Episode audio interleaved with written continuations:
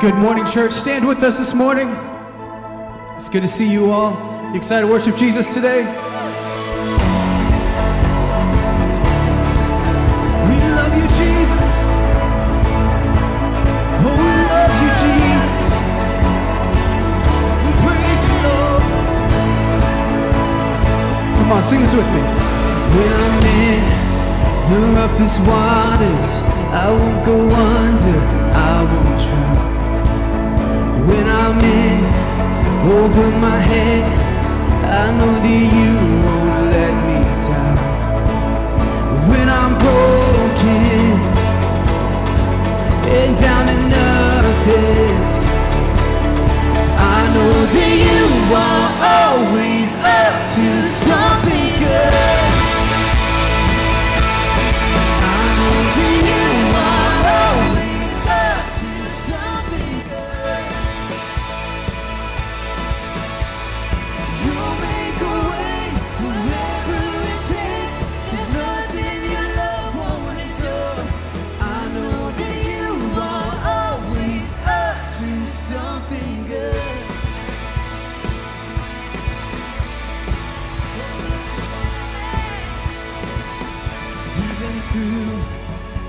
Deepest valley, you go before me.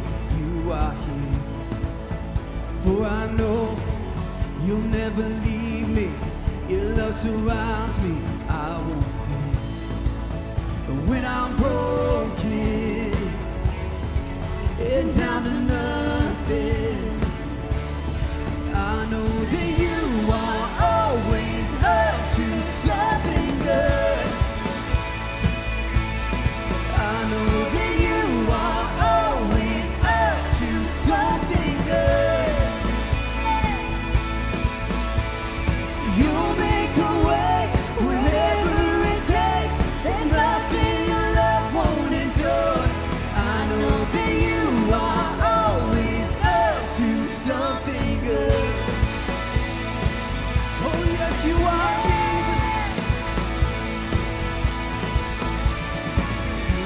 darkest night,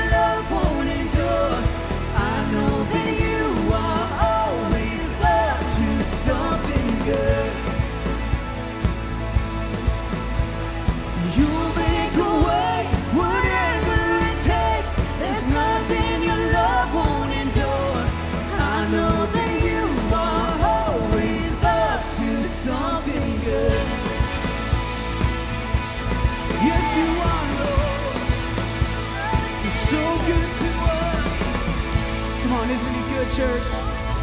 You're so good, Jesus.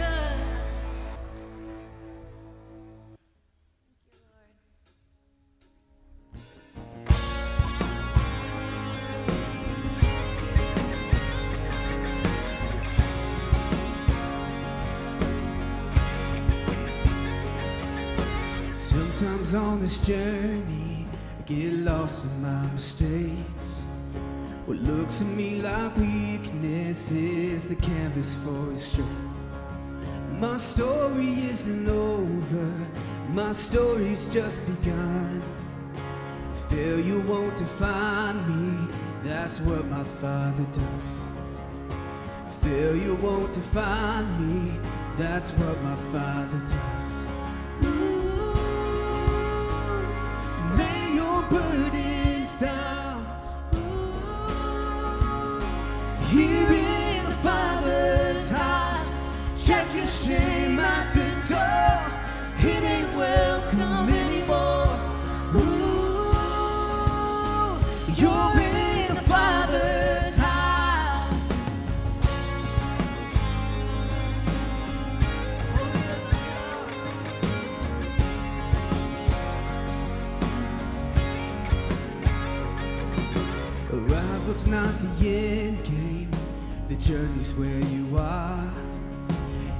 never wanted perfect, you just wanted my heart. And the story isn't over if the story isn't good. Failure's never final when the Father's in. Come on. Yeah. Failure's never final when the Father's in.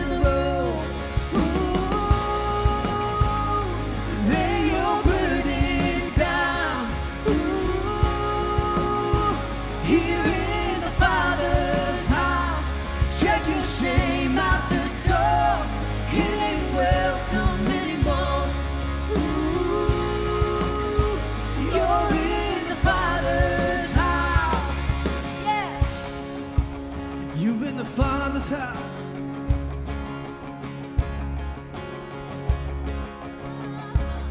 Come on, sing this with me. Prodigals come home, the helpless find hope. Love is on the move when the Father's in the room. Yeah, as miracles take life, the dead come to life.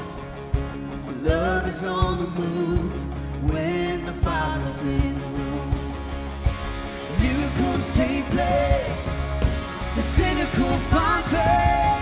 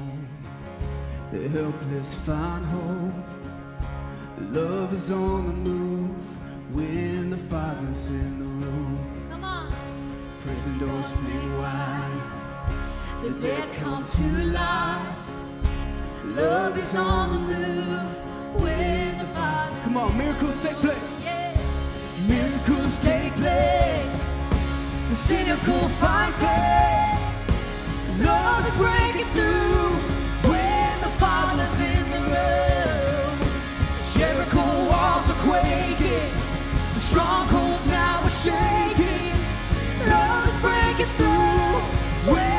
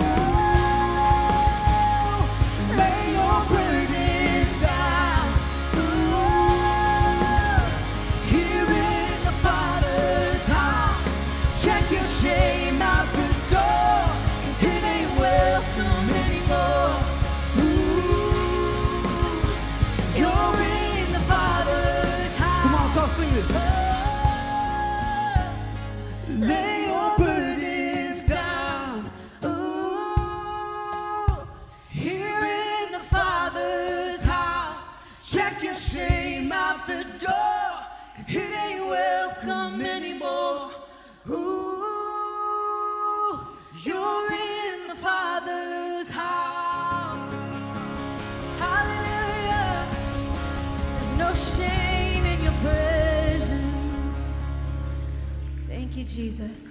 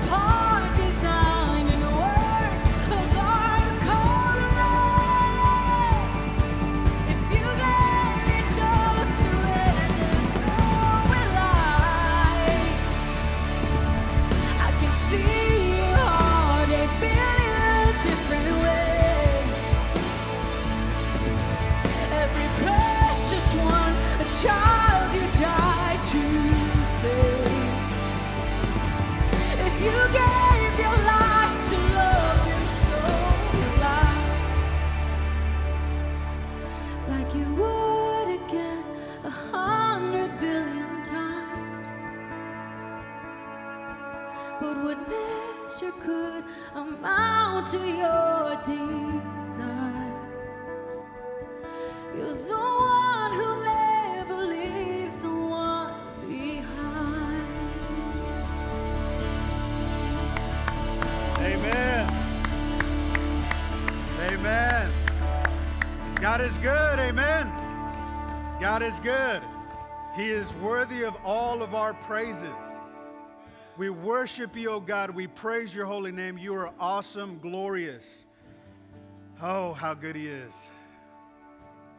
Even though 2020 is bad, He is still in control and He is good. He is still calling people to salvation. You know, He's still leading them. His Holy Spirit never, never stops working. He's calling. He's calling you by name. He has called us by name. Amen.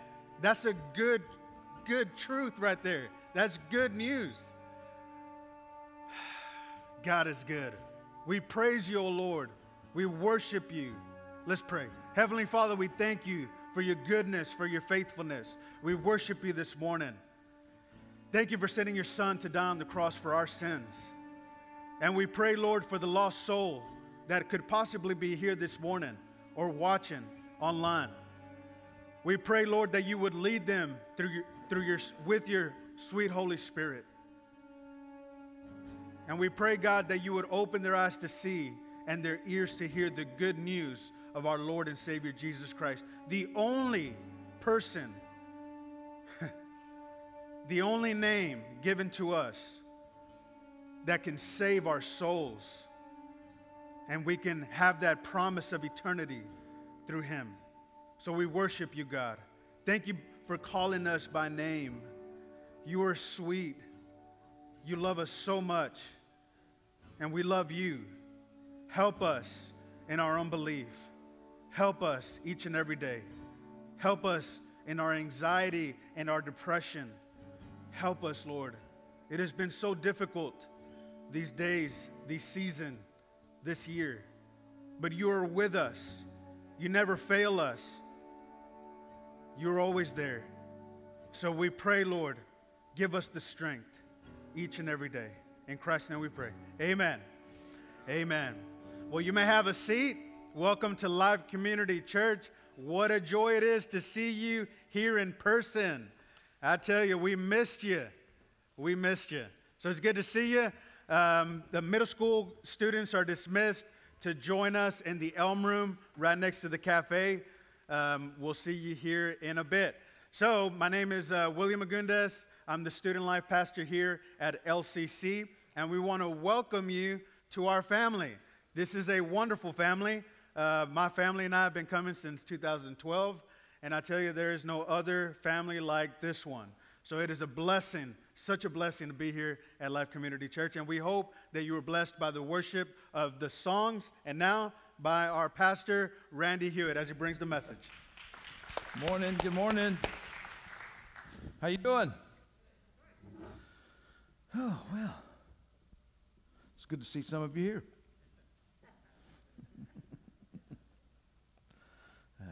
It's, great to gather again. It's great to be in person and get to see everybody's uh, masked face, try to figure out whose eyes are those.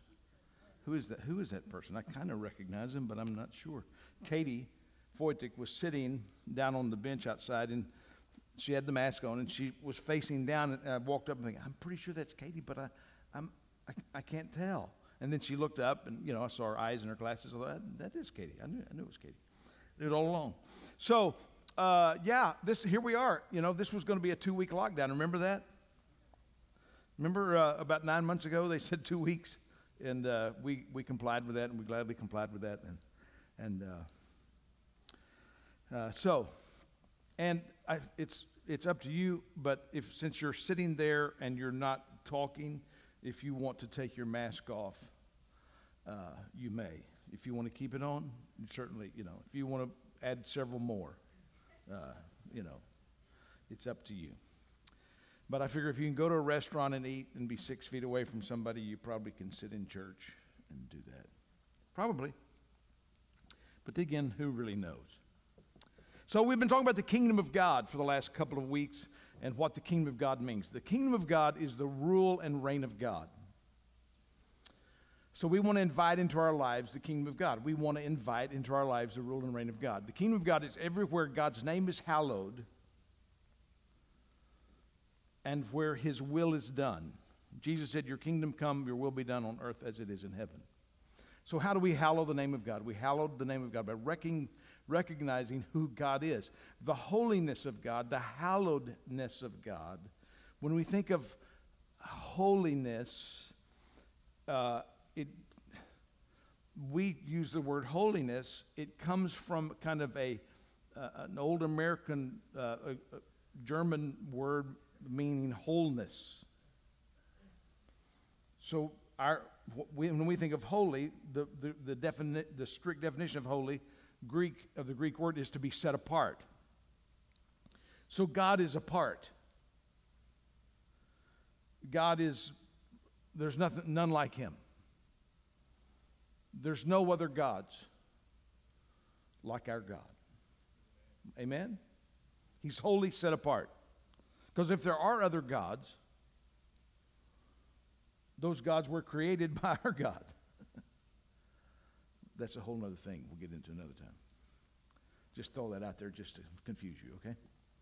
So today we're going to talk about the language of the kingdom.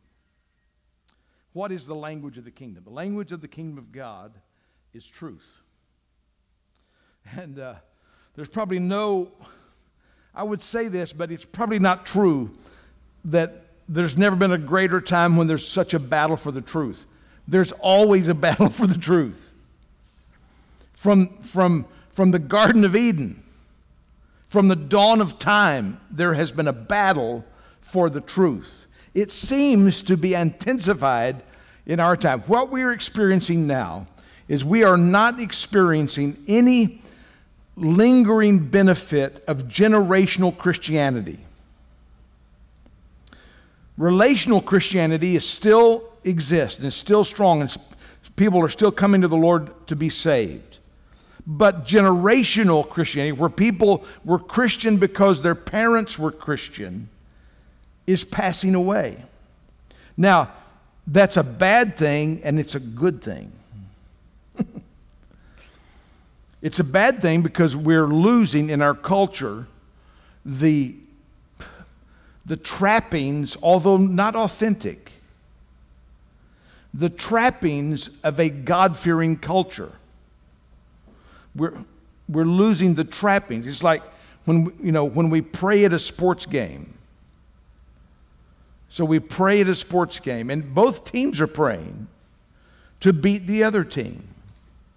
So whose prayer is God going to answer? You know, but all those kind of those those where we it's, it's not bad, but it's a cultural accommodation. It is not a surrender to the will and word of God.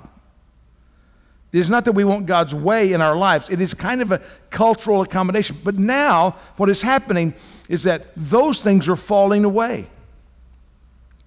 And what, what will be left, what will be left, will be more stringent and fewer, but more truthful. It will be the true church. It will be those who are actually committed to Christ, not just in name only, but that are willing to count the cost. Jesus said clearly that we have to be willing to count the cost. That's not my sermon. Uh, that was just, you know, on the side. Sorry.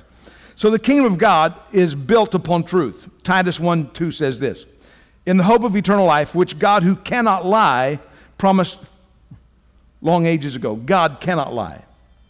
It's, very, it's against the very character and nature of God. God is truth. And so it's why it's so imperative for us as a people of God to be people of the truth. The kingdom of this world, we know the kingdom of this world is built on lies. Satan stole, deceived Adam and Eve, and took, became the God of this world because he deceived Adam and Eve, Adam and Eve into believing that God was lying. He lied and convinced them that Adam and Eve was lying. So we have to be in the kingdom, we have to be committed to God's truth, committed to the truth. Now, we have a good example of this in, in Jesus before Pilate on the night that he was betrayed and was led off to be crucified. John chapter 18, verse 33. Therefore, Pilate entered again into the praetorium and summoned Jesus and said to him, Are you the king of the Jews? And Jesus answered, Are you saying this of your own initiative, or did others tell you about me? It's very interesting when the, when the, uh, when the criminal becomes the inquisitor. You know, when he, he's actually challenging Pilate, right? Are you saying this on your own initiative, or did others tell you about me? Pilate answered, I'm not a Jew, am I? Your own nation and the chief priest delivered you to me. What have you done? Jesus answered, My kingdom is not of this world. If my kingdom were of this world, then my servants would be fighting so that I would be handed over to the Jews. But as it is, my kingdom is not of this realm. Therefore, Pilate said to him, So you are a king? Jesus answered, You say correctly, I am a king. For this, for this I have been born, and for this I have come to the world to testify to the truth. Everyone who is in, of the truth hears my voice. Pilate said to him, What is truth? That's a common, that's a common phrase today, right? What is truth? I mean, how do you define truth? And when he had said this, he went out again to the Jews and said to them, I find no guilt in him. So Jesus says very clearly, verse 36, My kingdom is not of this world. If my, my kingdom were of this world, then my servants would be fighting so that I would not be handed over to the Jews. But as it is, my kingdom is not in of this realm. Jesus' kingdom is not a physical kingdom, although it exists in the physical realm because it exists in eternity in all realms, it is actually different than, you know, because Pilate is thinking, Are you a king trying to take over Rome? That's the question. He's Roman, he is a emissary for Rome in Jerusalem. He's, he's been sent, probably being punished for something he's done. He's been sent to Jerusalem, to this backwater place, to represent Rome to represent Caesar. And here he is. He's, so he's saying, Are you another of the many who have come to try to throw off Roman rule? And it would have the, the numbers would have been a lot, in the hundreds, of people that just kept, were fighting against. Eventually, it came to the point that in 70 AD, that Rome eventually totally destroyed Jerusalem and the temple in 70 AD because of this constant barrage. So his, his job is to make sure there's no insurrection, right? That there's nobody causing trouble. Are you the king? Are you the king?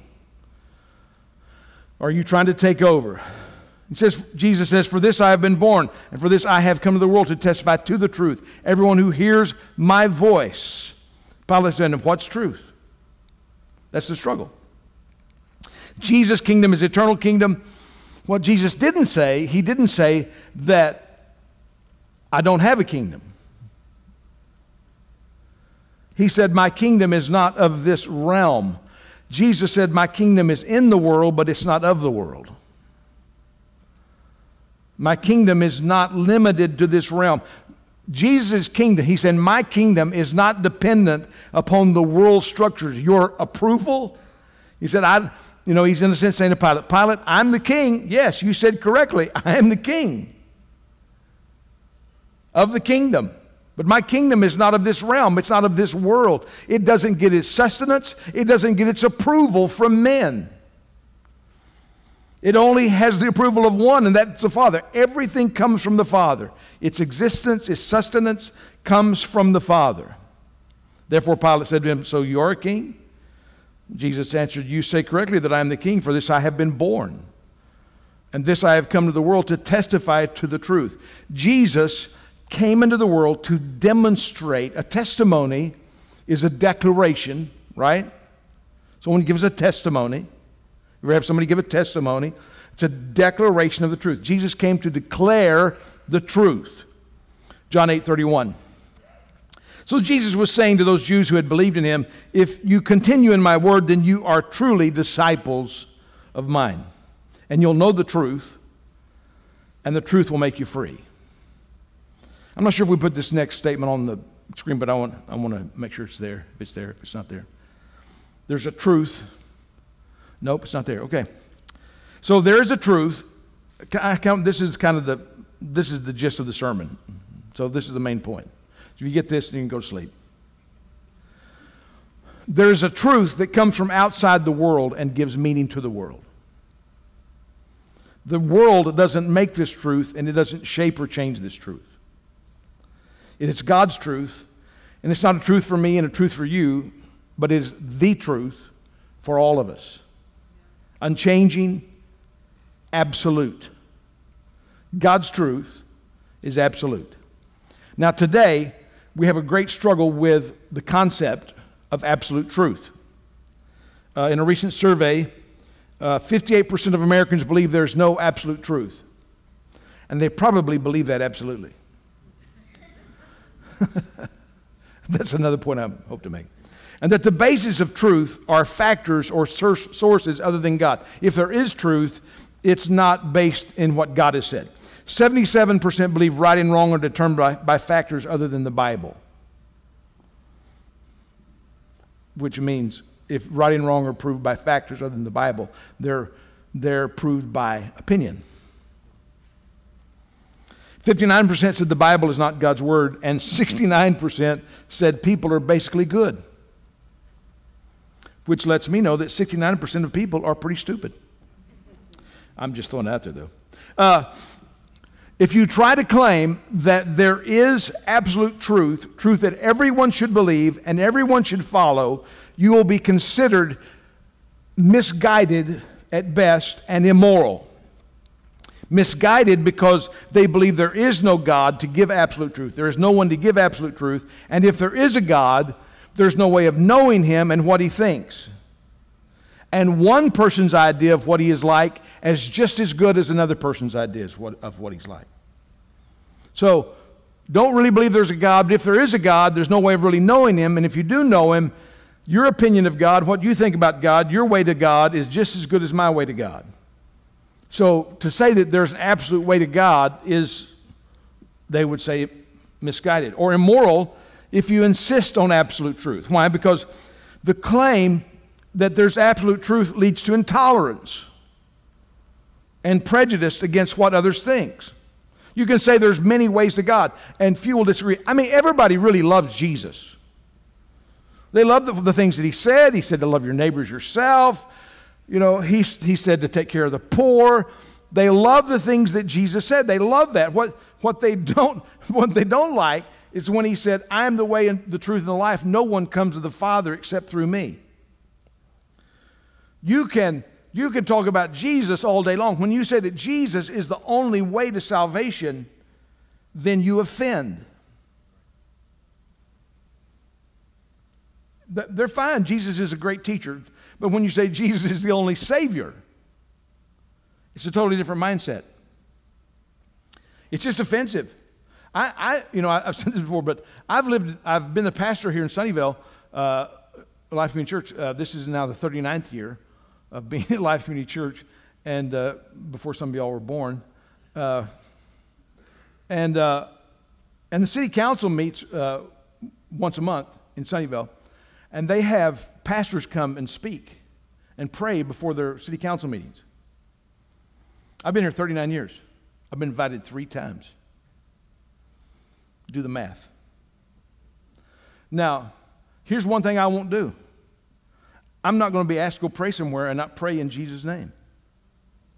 I mean, if you want somebody to pray a generic prayer, get anybody to do it.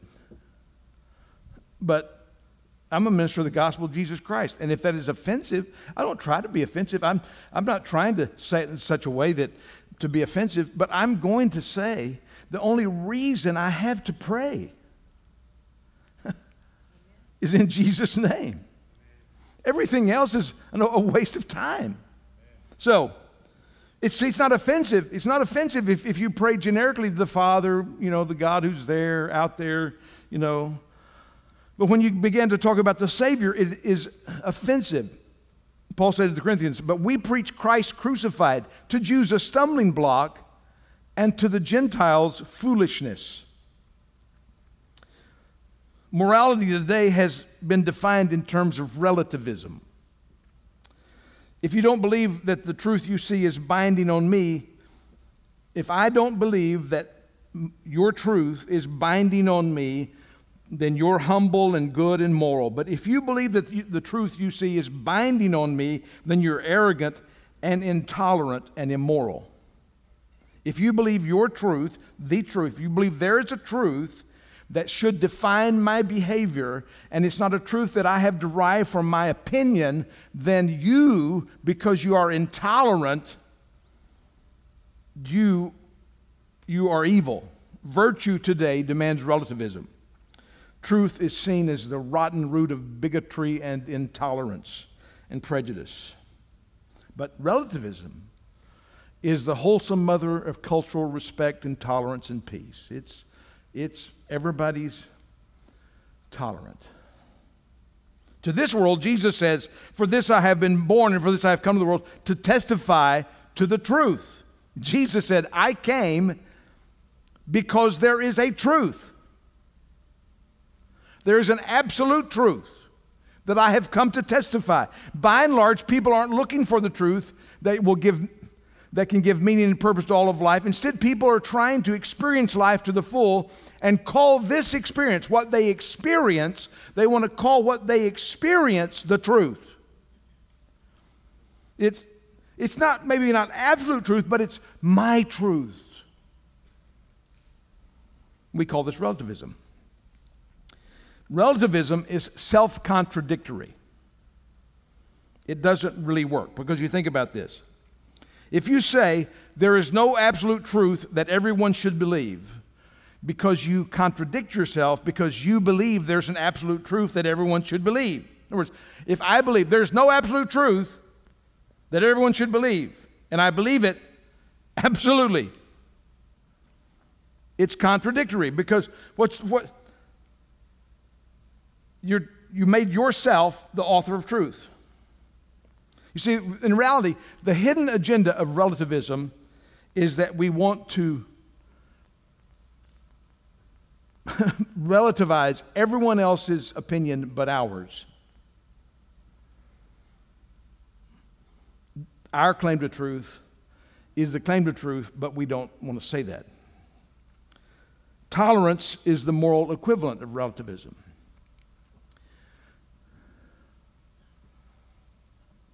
Love is truly tolerant.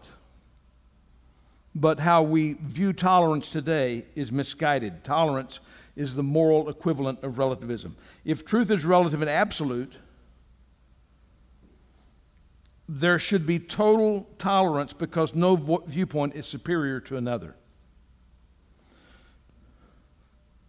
In other words, so it shouldn't offend you. If you say, Well, I believe there's many ways to God, and I say, Well, Jesus is the only way. If, if you're truly tolerant, you're going to say, Well, your view is just as good as mine. But what, because my view in, was intolerant of your view, then you get to reject my view. And that's not true tolerance, is it? True to- if relativism would say, relativism and tolerance would say, every view is equal,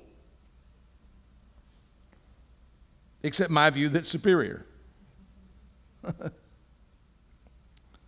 but to make these kind of, you know, tolerance stick,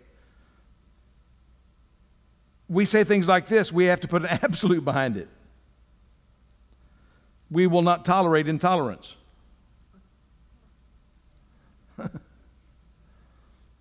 it's the same as saying we absolutely reject absolutes. That's the problem with relativism. That the, if, if there is no truth, then everybody's truth is equal, and no one really, really believes that everyone's truth is equal. God says there is a truth. Jesus says instead, there's a truth that comes from God outside the world, outside of man's input, outside of man's opinion. And it gives the world meaning and truth. It is absolute and unchanging truth that everyone should see because God has made it visible to us in Christ. and in His Word, and we should seek it and submit to it and believe. That's what Jesus said. Hey, guys, you know what you need to do? You need to believe in me. And they're like, I don't even know what that means. All right. You don't even know what it means. Just believe in me. If you believe in me, as the scripture has said, out of your being shall flow rivers of living water. He said, if you'll believe in me, you're going to get it. It doesn't have to make sense for you to believe in me. Just believe in me, and if you'll believe in me, then it'll make sense.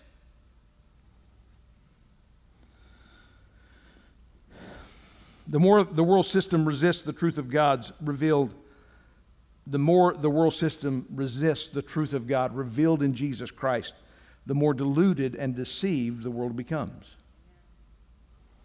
This is Romans chapter 1. Paul is writing to the, to the New Testament world. He's writing to the Romans. I mean, the Romans are right in the thick of it. They're, they're there, they're at, uh, at Pagan Central. They're there where Caesar is you know, this is the place that's going to eventually kill Paul. And Paul is talking about sin and, and the deception, how the world is where it is. For the wrath of God is revealed from heaven against all ungodliness and unrighteousness of men who suppress the truth and unrighteousness, because that which is known about God is evident within them, for God made it evident to them. God has testified to himself to us. And he's done it in many different ways. He does it through creation, he does it through revelation. For since the creation of the world, his invisible attributes, his eternal power, and divine nature have been clearly seen, being understood through what has been made, so that they are without excuse. For even though they knew God, they did not honor him as God or give thanks, but they became futile in their speculations, and their foolish heart was darkened. Professing to be wise, they became fools and exchanged the glory of the incorruptible God for an image in the form of corruptible man and of birds and of four footed animals and crawling creatures. Therefore, God gave them over to the lust of their hearts, to impurity so that their bodies would be dishonored among them, for they exchanged the truth of God for a lie, and worshiped and served the creature more than the Creator, who is blessed forever. Amen. For this reason, God gave them over to degrading passions, for their women exchanged the natural function for that which is unnatural. And in the same way, also the men abandoned the natural function of the woman and burned in their desire toward one another, men with men, committing indecent acts and receiving in their own persons the due penalty of their error. And just as they did not see fit to acknowledge God any longer, God gave them over to a depraved mind to do those things which are not proper, being filled with all unrighteousness, wickedness, greed, evil, full of envy, murder, strife, deceit, malice. They're gossips, slanderers, haters of God, insolent, arrogant, boastful, inventors of evil, disobedient to parents, without understanding, untrustworthy, unloving, unmerciful, and although they know the ordinance of God, that those who practice such things are worthy of death, they not only do the same, but also give hearty approval to those who practice them. The more you resist the truth of God, the more deceived you become. And when you say, I don't want God telling me what to do, you know, that's kind of what the last judgment is. The last judgment is saying, where God says, okay, you're getting what you wanted. You didn't want me. You don't have me eternal separation from God. See, just to make this point, the hidden agenda of relativism is that it wants to relativize everybody else's claim to truth but its own. Jesus came to bear witness to the truth. Jesus said, You say correctly, I am the king. For this I've been born, and this I have come into the world to testify to the truth. I came to the world, I was born to testify, to demonstrate, to tell the truth. So, how do we get the truth of Jesus? Well, when we read the Gospels, when we read the Word of God, we get a revelation of the truth through Jesus Christ. I mean, you know how, you know how people have been getting saved for 2,000 years? How they've come to faith in Jesus Christ for 2,000 years? They've heard the gospel. And in hearing the good news of Jesus Christ, that what Jesus Christ came to do, and that he died on the cross, and why he died on the cross, and that at the same, you know, this is incredible because it, uh, I love that last worship song that we did. And it's, it, you can't do those kind of songs anymore because it's too wordy. It's a very wordy song. But it's, it's one of those songs that I said to Lennon, let's do it anyway. Because it's got great theology in it. So uh, we love that. We, we see God's truth revealed when we understand that He came and He died. He rose again. He ascended to the Father. He sent the Holy Spirit. He's building His church. So we see the revelation of God through Jesus Christ. In Jesus Christ, we understand that God has a plan to redeem mankind and to bring us into his family. We understand our eternal purpose. We understand our purpose. We understand that we're in his family and that we're co laborers with God, that we're not just out doing our own thing, we're doing his thing. We're all called into his family, his body. And as his body, as the body of Christ together, we're supposed to accomplish together the will of God on earth. There is a purpose and a plan and a destiny. And then God has an eternal destiny for us and his purpose. When we read the Gospels, we get a picture of who Jesus is. No one has seen God at any time, the only begotten God who is in the bosom of the Father. He has explained him. John 14, 5. Thomas said, Lord, we don't know where you are going. How do we know the way? Jesus said to him, I'm the way, the truth, and the life. No one comes to the Father but through me. If you had known me, you would have known my Father also. From now on, you know him and have seen him. Philip said to him, Lord, show us the Father, and it'll be enough for us. Which I'm sure Jesus wanted to grab him and say, What are you talking about? Philip, Jesus said to him, Have I been so long with you, and yet you have not come to know me, Philip? He who has seen me has seen the Father. How can you say, Show us the Father? Do you not believe that I am the Father, and the, I'm, I'm in the Father, and the Father's in me?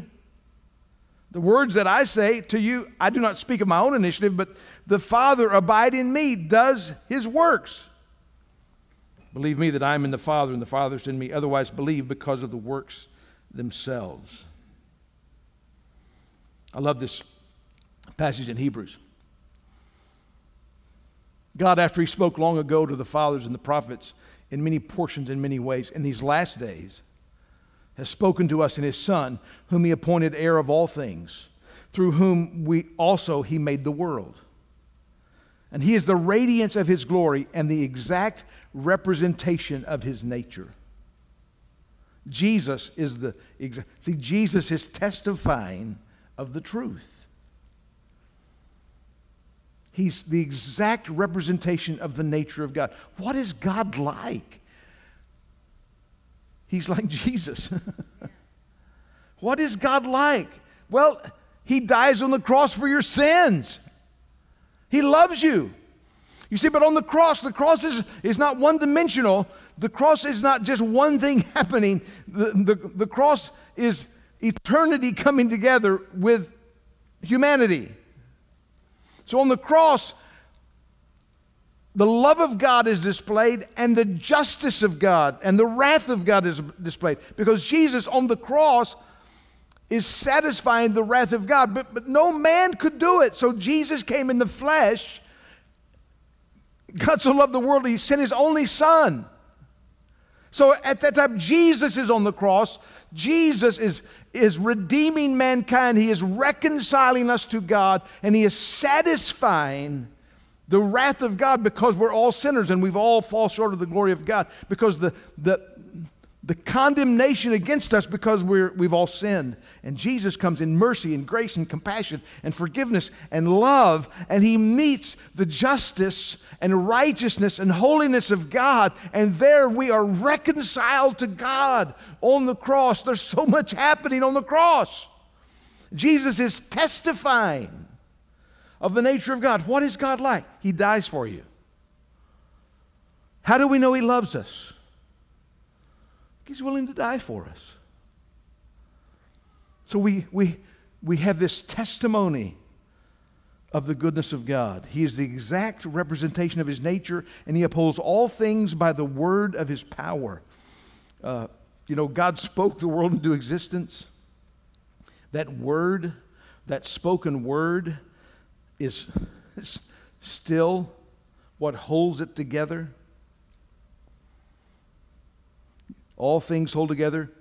He's the substance of all things, and by him in him all things hold together. You know, science knows a lot. They don't know everything.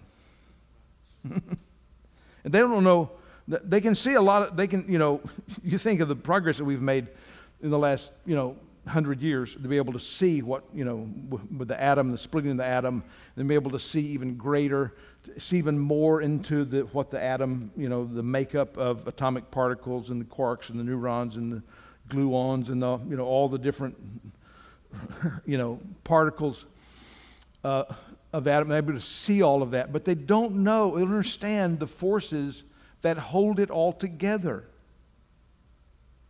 They don't understand, they understand why. They don't understand that they see it, they, but they know that there's they know there's things they don't know. And what, what the scripture tells us that there, there is something holding it together. It's God. It's His Word. Because He said, Let there be, there is. And when He doesn't want there to be an is, there ain't. it's gone. Because it solely exists on the Word of His power.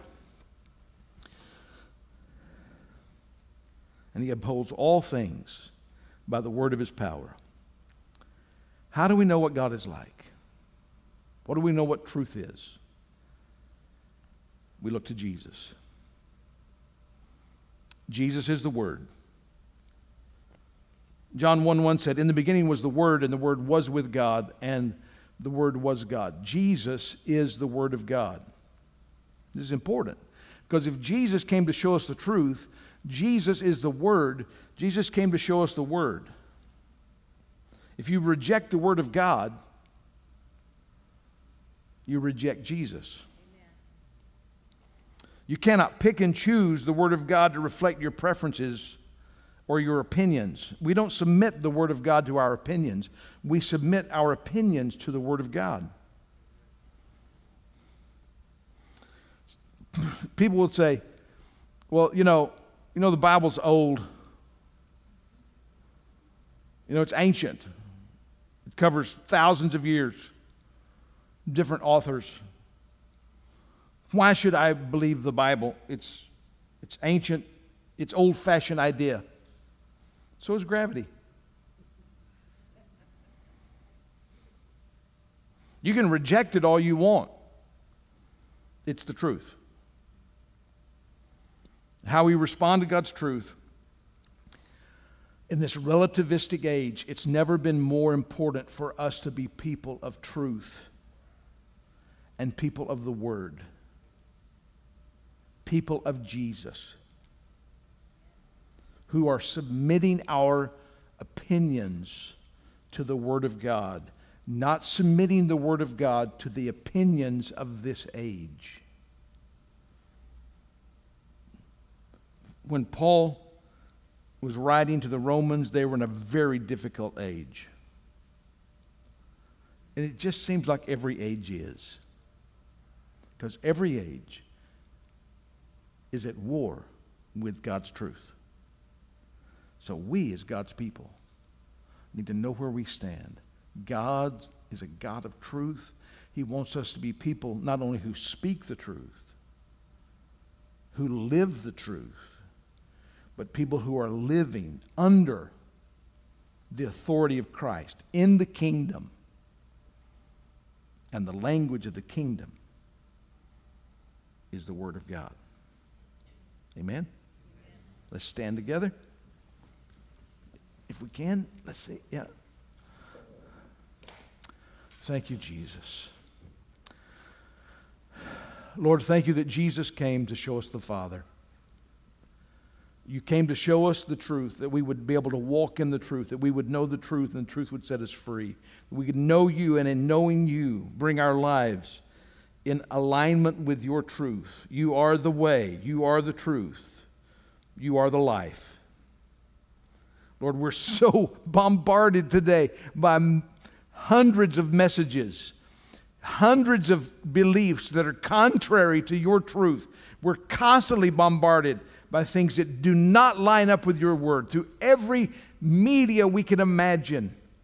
So, Lord, help us to be so soaked in your truth, so immersed in your word and your will and your wisdom that we will be able to see the lies of this age and be people of the truth. In Jesus' name, amen. Amen. I love you.